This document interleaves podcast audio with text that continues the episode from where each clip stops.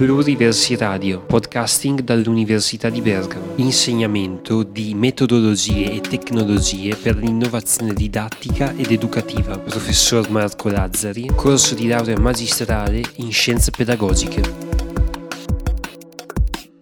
Per la serie delle presentazioni dei corsisti dell'anno accademico 2017-2018, oggi in questo podcast Simone Farina si chiede per quale motivo i videogiochi dovrebbero entrare in campo educativo e prova a dare una risposta a questa domanda. Buon ascolto!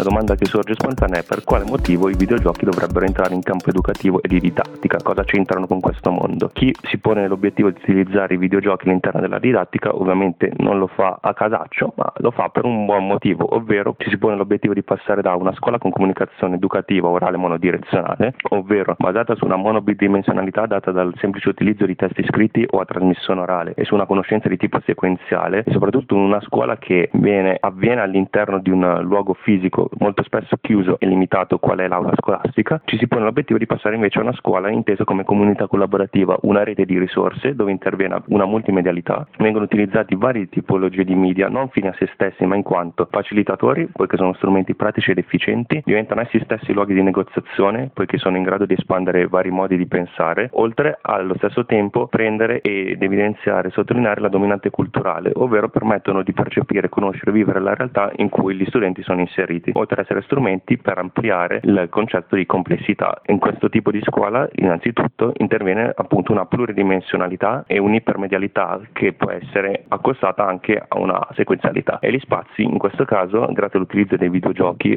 e degli altri media diventano potenzialmente illimitati. Quella, la prospettiva educativa che quindi interviene in questo campo è quella di integrare la parte esperienziale del mentre si sta giocando con la parte riflessiva, ovvero la riflessione una volta aver finito il gioco e queste parti infatti non dovrebbero essere contrapposte ma essere integrate l'una con l'altra affinché appunto diventi una didattica. L'utilizzo dei videogiochi inoltre permette una maggiore peer education in quanto sono strumenti molto vicini agli studenti e permettono una grandissima socialità a differenza di quanto si potrebbe pensare. I videogiochi inoltre permettono un maggiore coinvolgimento diretto dello studente che ne influenza quindi la motivazione e a sua volta ne influenza l'apprendimento in quanto la motivazione è tra le principali basi di quello che è l'apprendimento. Un modello di apprendimento che si potrebbe collegare a questa riflessione quello di Meyer del SOI, ovvero della selezione delle informazioni, dell'organizzazione delle stesse e una volta poi integrate, che questo viene appunto permesso grazie all'utilizzo di uno strumento quale il videogioco. A questo modello poi dopo si va anche ad aggiungere tutto quello che è il coinvolgimento diretto dello studente, la dimensione attiva nella costruzione di conoscenza, le informazioni coerenti che vengono fornite, il canale visivo-uditivo, l'attivazione dei processi cognitivi paralleli legati a una bassa riflessività permettono al videogioco di essere uno strumento che non fornisce un sovraccarico cognitivo eccessivo, anzi a differenza di quanto si potrebbe pensare, il rischio di sovraccarico è estremamente lieve. I videogiochi ovviamente non sono tutti di uno stesso tipo, ci sono varie tipologie che sviluppano skills totalmente diverse l'una con l'altra. Una cosa fondamentale da tenere ben presente quando si parla di videogiochi è che in realtà il virtuale non è da andare a contrapporre a ciò che è corporeo, fisico e reale, ma invece le due componenti devono essere integrate. Non a caso intervengono vari effetti cognitivi e fisiopsicologici all'interno dell'utilizzo dei videogiochi, quali l'attivazione di neuroni specchio e quello che è l'effetto carpet Carpenter, ovvero l'attivazione di fasce muscolari laddove si veda o si pensi o si immagini un'azione. Oltretutto i videogiochi forniscono feedback immediati, permettono un coinvolgimento di immersione totale, quindi lo studente diventa parte attiva lui stesso di quella che è l'azione. È un'attività sociale, appunto come già detto, e permette una ricostruzione simulata, oltretutto di ambienti molto lontani, difficili da raggiungere o addirittura perduti o scomparsi, che in questo caso grazie all'utilizzo dei videogiochi e della costruzione 3D diventano concreti, visibili e toccabili con mano. Ovviamente non bisogna prendere in considerazione tutta la vasta gamma di videogiochi possibili e immaginabili che ci vengono forniti dal mondo dell'intrattenimento, ma bisogna andare a considerare quei videogiochi considerati come seri. I serious game, che come definisce Malone, sono quelle, quei videogiochi che hanno innanzitutto obiettivi chiari e significativi, forniscono dei feedback sui progressi attraverso obiettivi e scoring strutturati, i livelli di difficoltà vengono regolati in base alle abilità degli studenti, ci sono elementi casuali di sorpresa impre- imprevedibili, oltretutto c'è fantasia, una metafora emotivamente accattivanti correlate alle abilità di gioco. Le grandi potenzialità del, dei videogiochi nell'educazione quindi possono anche essere quelle del recupero della parte ludica della, all'interno della scuola, ovvero andare a riprendere quella parte di scole al contrario dell'imperium che molto spesso viene imposta nelle nostre galassie, per andare a recuperare in un certo senso il learn for the sake of learning, ovvero l'apprendimento per il fine stesso dell'apprendimento, ma che generi allo stesso tempo apprezzamento e piacere da parte dello studente, che venga coinvolto direttamente e non viva la scuola come un peso.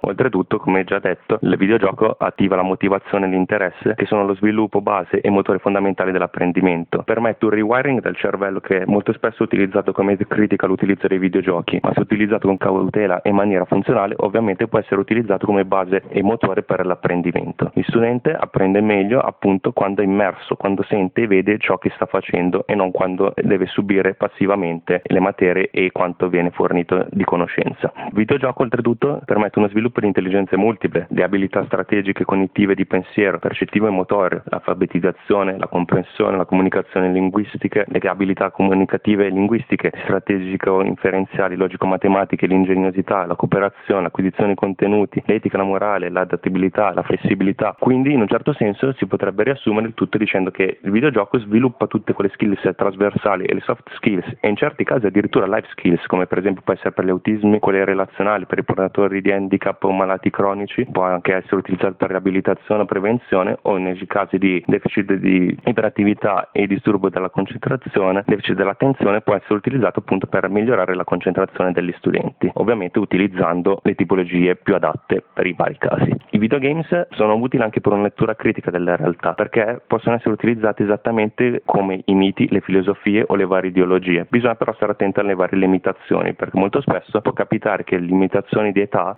basate sulla questione di nudità, violenza e altre problematiche possono prendere e andare a influenzare quella che potrebbe essere una, una componente didattico-educativa. Un esempio che ci viene in mente è quello per esempio di Assassin's Creed Discovery Tour laddove è intervenuto un effetto braghettoni che è andato a coprire tutte le parti di nudità delle opere d'arte presenti all'interno del gioco, che ovviamente se fosse utilizzato per l'apprendimento dell'arte, questo avrebbe un'influenza negativa in quanto le varie sculture e opere d'arte non verrebbero mostrate per quelle che sono in realtà,